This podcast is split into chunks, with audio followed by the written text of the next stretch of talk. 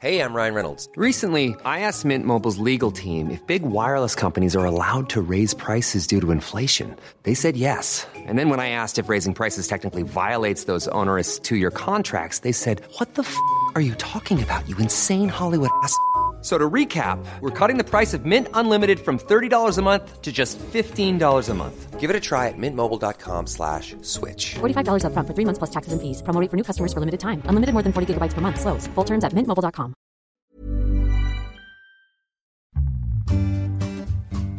Stocks for beginners. I think the last two years have helped people develop some pretty nasty habits in terms of return expectations. I mean, there's been times in history where stocks have just gone sideways or, you know, it's just been, you know, a small return or just the dividend. So making money while investing is certainly not a right. And I'm very concerned about what happens if we just kind of have this soupy macro backdrop and nobody wants to really help risk assets. The Fed hasn't hiked high enough to really hurt them, and we just kind of go sideways. Hi, and welcome back to Stocks for Beginners. I'm Phil Muscatello. Researching individual stocks can take a lot of time. In one particular case, there were 8,599 news articles since January 1 this year that would have taken 860 hours to read. Add to that some historical data, and you would have needed 1.32 years of reading to catch up and see the subtle shift in the way that Netflix was spoken of, and that was prior to its fall. How much information do you need, and how can you put it at your fingertips? Hello, Tyler. Hey, Phil, thank you for having me. Tyler Tucci is the head of research at Cinerai. Do you do a lot of reading? I certainly don't do as much reading as our AI does. And uh, I've found over the last, you know, 10 years of my career, the reading list has changed. When you come in, you read, you know, your liars, pokers, your fortunes formulas, the the starter kit. And you may not understand everything, but I think that is a very important place to start. And then you go about your career for about five years and come back to those books and go, oh, this makes a whole lot more sense now. These days, I find myself reading more, more technically based things as opposed to, you know, I would call it fun finance reading, your market wizards, your things like that. I just did pick up A Man for All Markets by Edward Thorp. I loved Fortune's Formula. It's one of my favorite favorite books. I, I highly recommend it to all your listeners. Which one's that? Uh, just repeat the name again so we can, um, I'll put a, a link to it in the show notes and blog post. Fortune's Formula. I think it's a great read. It's it's very very interesting. Why is that? Um, what's a key takeaway from it? It's how to think about and how Edward Thorp thought about position sizing and risk taking and you know blackjack and how it basically was able to go from counting cards playing blackjack to trading stocks and basically it is the betting system and the risk management side of investing which i actually think is more important than you know going in there and executing the trades yeah. Okay. Fantastic. So tell us about your background in finance. How did you get here? And um, I believe you started in sales and trading at uh, the Royal Bank of Scotland. I did. I came through the sales and trading program, so it was uh, you know a great opportunity to see all different sides of sales and trading, different asset classes, different roles within those asset classes by the time I left, I was an interest rate strategist focusing on the front end of the interest rate curve, among other things. My area of expertise has always kind of been like the Fed and how to trade the front end, basically euro dollars through five years based on, you know, what they're doing. From there, I moved to the real money buy side. I was the trader of basically G10 government paper. And then I also did some FX related cash management stuff. After that, I launched my own fund in 2019 or 2018. God, it's it's already 4 years on. And I learned so much. Unfortunately, my performance was not good enough. I was self-funding. And you know, when people say I launched a fund, I, you know, it's an actual fund, 3C1 rather. So it was obviously quite expensive to maintain and the operational costs were pretty intense and the performance was just not good enough. And I had a positive year, but it has to be quite positive, especially when, you know, you're a new manager, you're trying to raise money. The easier allocations are for people with track records and people who have, you know, some institutional support. So it was the greatest learning experience of my life, but unfortunately that came to an end. Not long after, though, I was introduced through a mutual friend to Cinerai and we've had probably two years of, of really amazing conversations. I think um, the guys over there are more from a tech background than a markets background. And I, you know, am very much from a markets background. So I think the merge of the two has been very, very interesting. Travis and I, our CEO, do a show every morning. And uh, I think the value we add is we attack it from both sides. We attack it from here's what a data scientist sees, and here's what a markets person sees. And you know let's see if we can test and find some agreement in our thesis. And i think that's exciting as opposed to just kind of making something up. We're really testing whether or not we're delivering alpha or just getting lucky or you know what the combination of the two is. So i think that's pretty exciting and that's how i ended up uh, here I think it's pretty interesting, isn't it, that um, when you get a multidisciplinary approach to anything, the ideas come from both sides, you know, because I've seen that. It's a big part of fintech startups is that you've got someone who's really good with data and then someone else who's really good with markets. And I'm sure you're challenged all the time with um, the kind of stupid questions that they are asking that um, you wouldn't normally be asking yourself. And the other way, too, right? I mean, I, you know, have gotten a, uh, an intermediate statistics degree in the last three months because we do do some pretty rigorous testing and analysis of our model output. So we'll take our model output and then we'll run a whole bunch of different studies on that output. So, you know, we're generating something completely different and adding value. Even if you already have access to our data and our platform, we're then taking the next step with it. So I, I think yeah, I'm sure him and I both talk past each other at certain points, but the combination of the two, I think, is what makes this project really, really interesting. Mm. The topic of the day is inflation, and you've got a lot of experience with inflation because of inflation's relationship with interest rates, which is where you've obviously got a lot of your background and where you've got a lot of experience in it. So, what's your view of the Fed's interest rate response? Where are we at the moment? As of today, we're, we're officially at the point where the market fights the Fed because the market in general is thinking the Fed's going to go too far and break things and send us into a recession. My thoughts on that is for the last 70 years, every time the Fed has had to hike to destroy inflation, they've had to hike through the rate of inflation. I don't actually think that this Fed has the stomach, unless inflation comes down meaningfully, unless at the end of the year we're back at three and a half percent. Sure, they could hike through a three and a half percent inflation rate in a pretty short order. But if we're hanging out around, you know, five, six percent inflation, I'm not sure that they have the guts to really tighten like that to five or six percent, you know, a five or six percent funds rate. In 2018, everything went crashing down well before we got there. So I'm not very sure that they are going to be able to get it there, especially because the connection between US rates and the global economy. Japan's still at zero rates. They're doing a good job insulating their market for now, but they own most of their market. The ECB, I mean, this is pretty much an unadulterated disaster. That's the um, European Central Bank, isn't it? Yes, the European Central Bank. I mean, it's not going well. They're trying to fight to get back to a zero policy rate, not even a positive one, just zero. And the euro is headed straight lower.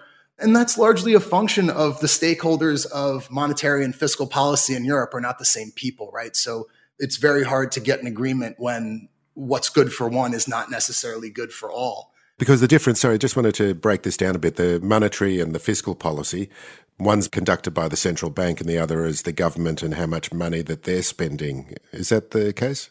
Yeah. So the ECB controls monetary policy for all of Europe while each country controls their fiscal policy. So generally in the US or countries where it's one central bank for all, the policies are generally somewhat in agreement or at least working towards the same goal and working in tandem. In this case, you can have, you know, it's almost like random, the juxtaposition between the two. And in this case, widening spreads, and by that I mean the German 10-year bund is the, I guess the, the standard bearer or the comp for European interest rates and the spread between that and peripheral debt, i.e., Italy and Portugal, is something that is looked at as a way of, of looking at you know funding stress.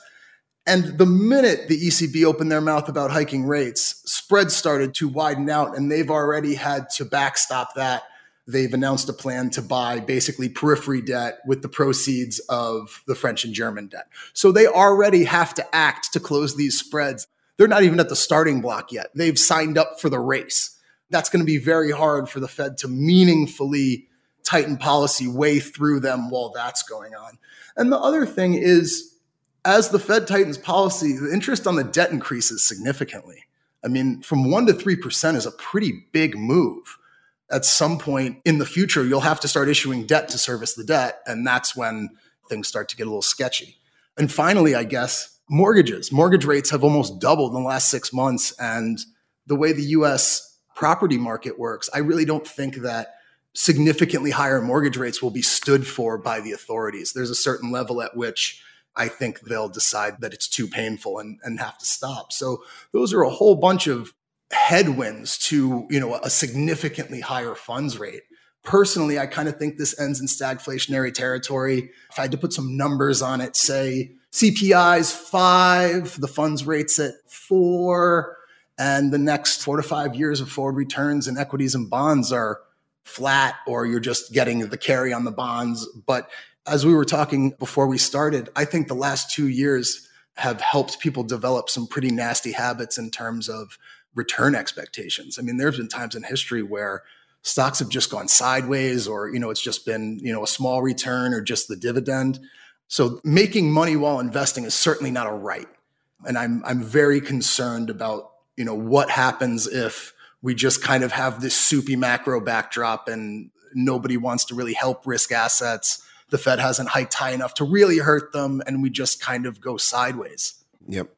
I always like looking historically at what's happened in the past. And um, in the, the last inflationary period, which was really in the early 80s in the US, and well, I think it was Paul Volcker, who was the Jerome Powell of the day, actually had the stomach to put up interest rates to a high enough level where it would crush inflation. But of course, it brought along a big, big recession. But I don't think these days anyone has got the stomach for that kind of action anymore. And the other thing, too, is that when Volcker got to work, things were already pretty bad. The jobless rate was already heading significantly higher. In this instance, the Fed slammed the brakes on a smoking hot real estate market, an equity market at all time highs, you know, a pretty healthy economy that they're destroying. They're not making bad worse. They're making good bad, which is, you know, where I kind of base my expectations for flattish forward returns on. There's never been a faster or easier way to start your weight loss journey than with PlushCare. PlushCare accepts most insurance plans and gives you online access to board-certified physicians who can prescribe FDA-approved weight loss medications like Wegovy and Zepbound for those who qualify. Take charge of your health and speak with a board-certified physician about a weight loss plan that's right for you. Get started today at plushcare.com slash weight loss. That's plushcare.com slash weight loss. plushcare.com slash weight loss.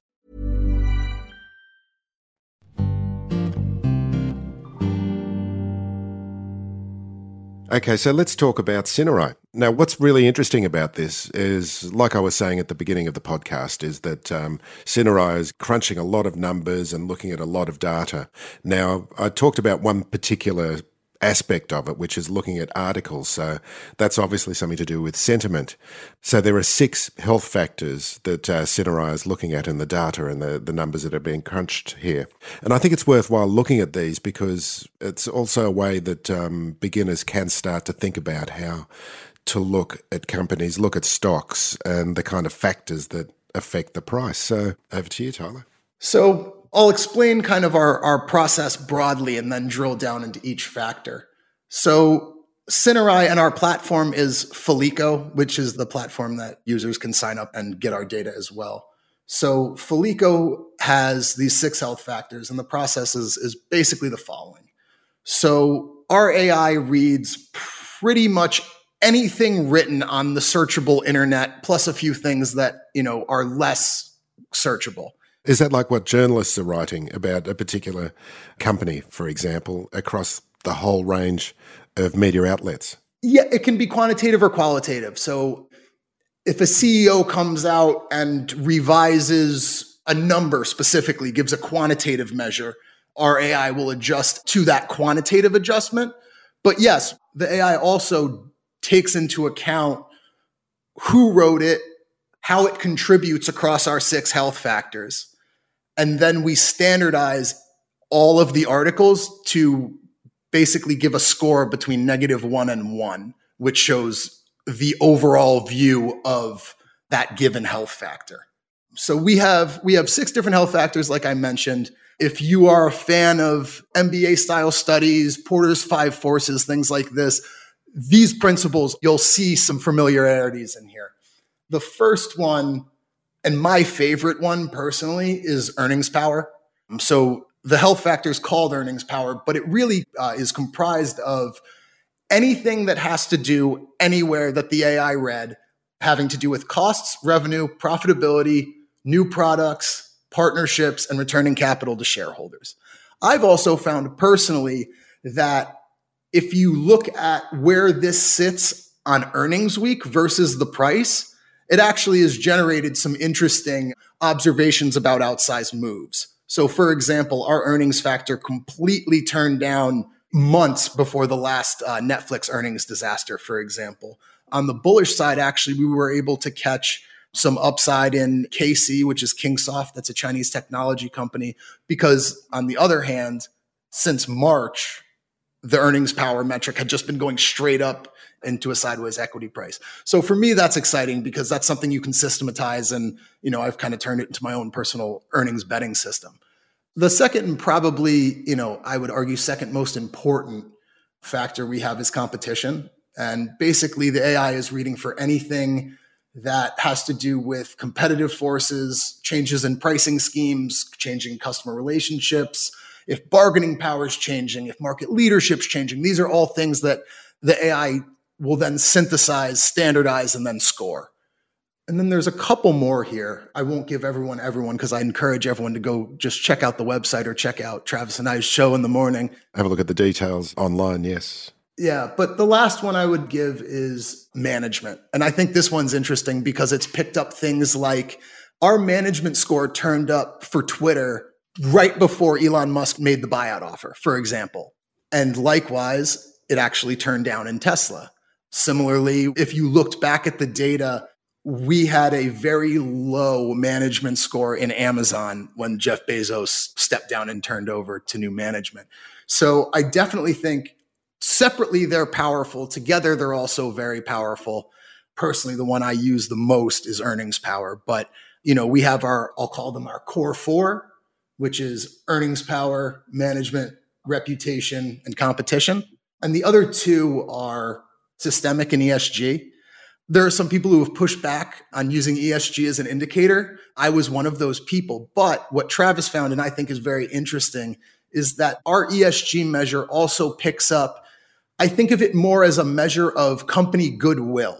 It's able to see basically if a company is very profitable, they will have more money for projects like ESG and things like that. So it's not just a measure of is this company green? It's do they have basically free cash to invest in, you know, green initiatives, which has actually been a somewhat positive positive signal. Well, that's a pretty interesting indicator that um, a company has the freedom to invest in, say, some green projects or um, environmental, social projects, which means that they do have the money sitting there. Yeah, and I thought that was very interesting because as someone who kind of dismissed ESG as a, you know, a market timing factor, let's say, that it was descriptive of something else was very interesting and that's why I share it. So before you uncheck the ESG box, just please keep that in mind.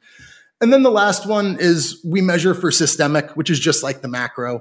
Our overall systemic indicator is pretty poor at the moment. It's pretty negative because we do gross this up and look at it on a market level as well. And yeah, as I was telling you before, you know, as someone who has made a lot of their money on the long side, being bullish, expecting Fed policy to shift dovishly when things get a little hairy, our forecasts are really nasty. If I had to make a bullish, if I had to use Felico to make a bullish call, the one we're probably most interested here is in biotech.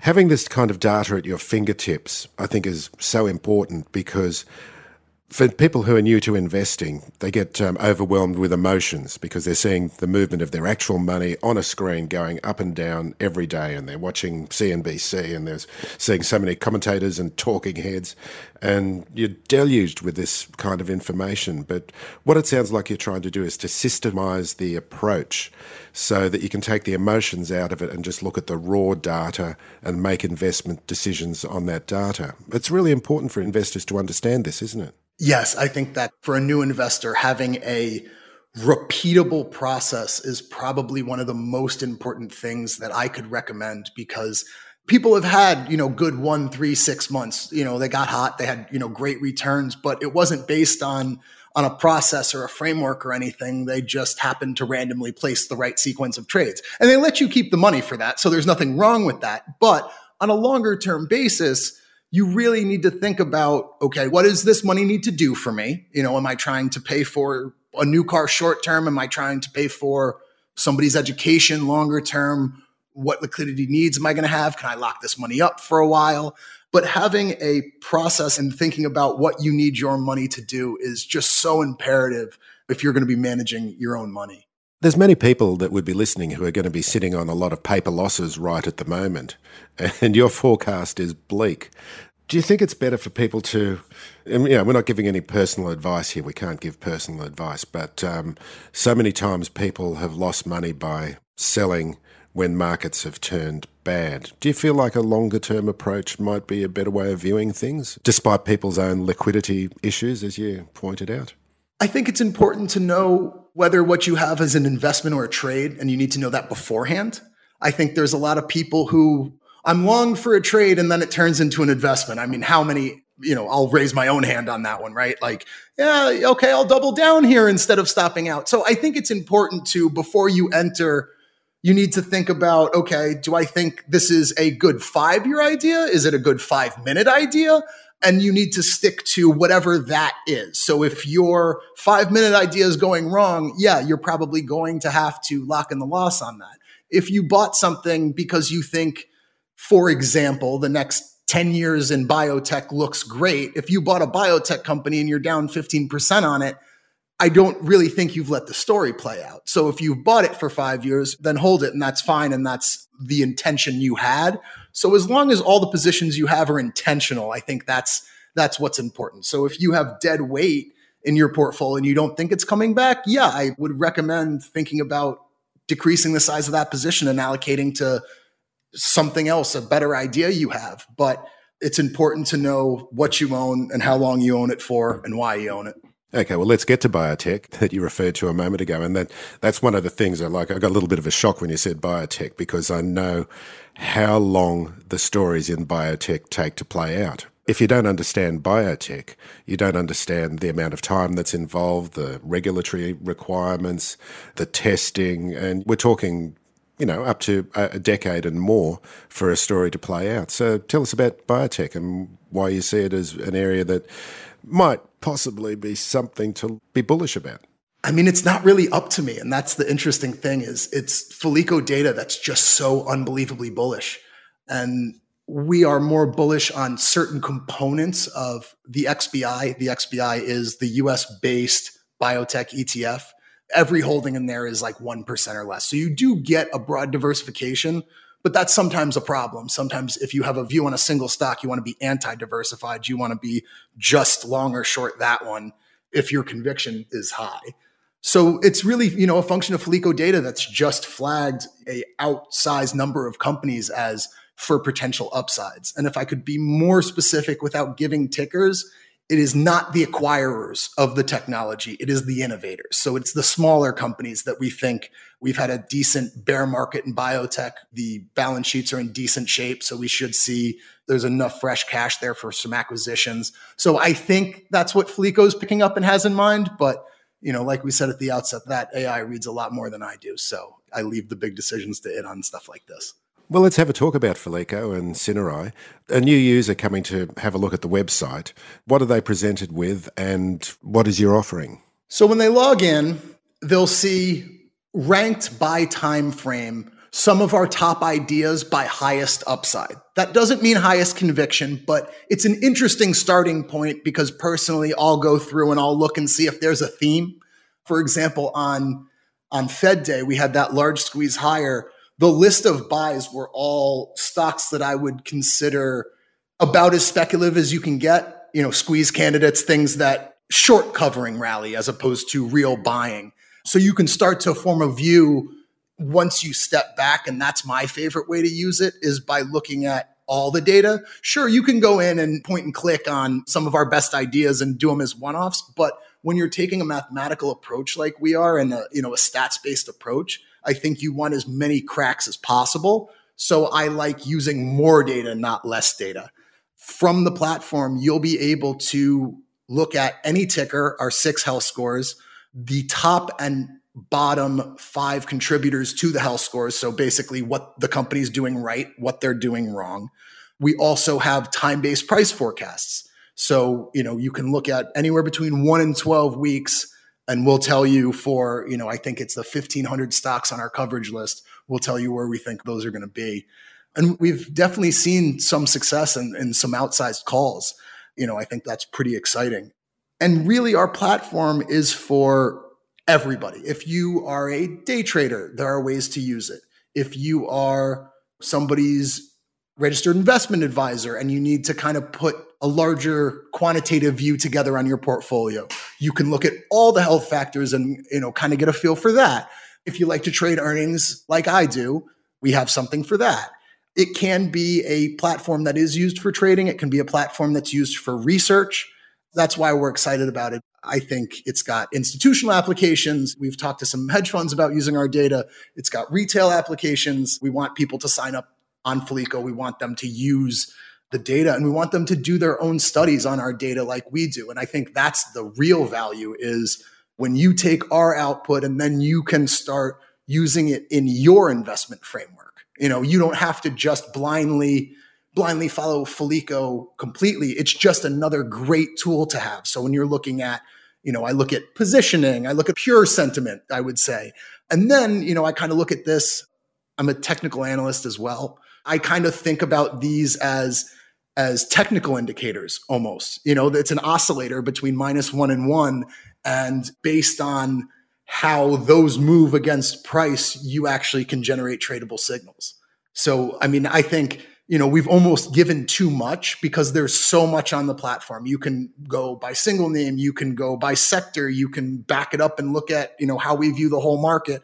So that's why I work with these guys and I'm here to tell you guys about it is I think this is different than your general here's a one factor sentiment indicator, right? Or you know, something like that. And those definitely have their place, but this is a bit different and our CEO, he's a quant, right? And not just that, he built this AI not for markets. He just realized that it could trade markets as well. I mean, there's lots of applications for this. It is a tech product that just happens to have markets applications. And that's what I think is interesting. I think there's so many instances of people want to beat the market, so they just goal seek something. This is not goal seeked. This is AI that learns. It could be doing a bunch of different things, but we just happen to realize that it's a pretty good trader too on top of everything else. Okay, so well, here's a question without notice then. When you're talking to the, the tech guys, what's a question, say, that they've asked you that's made you think back to your own first principles as an investment analyst? Something that's made me challenge my own beliefs? Yeah, I'd say that. Yeah, that's a good way of looking at it. I mean, first and foremost, it's nice that when he runs his analysis, it says what it says. So the biggest thing for me is this helps eliminate the human bias and my human bias. You know, the biggest takeaway has been there's been so many instances where we're testing our output. So I'll trade it in an E-Trade account, like pretty small size, just because we have a whole bunch of other grand plans for this stuff. We have some other financial services products we think we can, you know, our data lends to. So we're very much actively testing this. We want to trade this. We're not just trying to hand this to somebody else and say, here you go, you trade it. We think we can trade it. We think we can make money. We're just sharing it. So I think that's the biggest thing is just to have faith in the model. I came into this just like anybody else would, excited but skeptical. Our CEO, you know, about as good as it gets in terms of as a data scientist. So that's what really excited me is that, you know, it's not just a bunch of uh, macro tourists sitting around talking about whatever it is. We have real data, we do real statistical analysis. And like I just told you with biotech, like that thing overrules me, right? And that's the thing I've learned is, you know, I've started to really trust this thing. And I've seen some some crazy red to green moves when I thought things were left for dead, like all kinds of things that have really made me believe in this. That's great. And um, so we'll put all the links in the episode notes and the blog post. And we'll also put some links to a couple of your videos as well, because uh, I've watched a couple of the videos as well. They're great viewing and a lot to be learned from there. So, Tyler Tucci, thank you very much for joining me today. Thank you for having me. If you found this podcast helpful, please tell a friend, especially if it's someone who needs to start thinking about investing for their future. You'll be helping them and helping me to keep this show on the road. Stocks for Beginners is for information and educational purposes only. It isn't financial advice, and you shouldn't buy or sell any investments based on what you've heard here. Any opinion or commentary is the view of the speaker only, not Stocks for Beginners. This podcast doesn't replace professional advice regarding your personal financial needs, circumstances, or current situation. And thank you for listening to my podcast.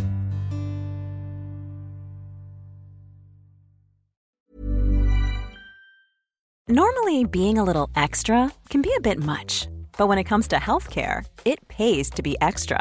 And United Healthcare makes it easy with Health Protector Guard fixed indemnity insurance plans. Underwritten by Golden Rule Insurance Company, they supplement your primary plan, helping you manage out of pocket costs without the usual requirements and restrictions like deductibles and enrollment periods. So when it comes to covering your medical bills, you can feel good about being a little extra. Visit uhone.com to find the Health Protector Guard plan for you.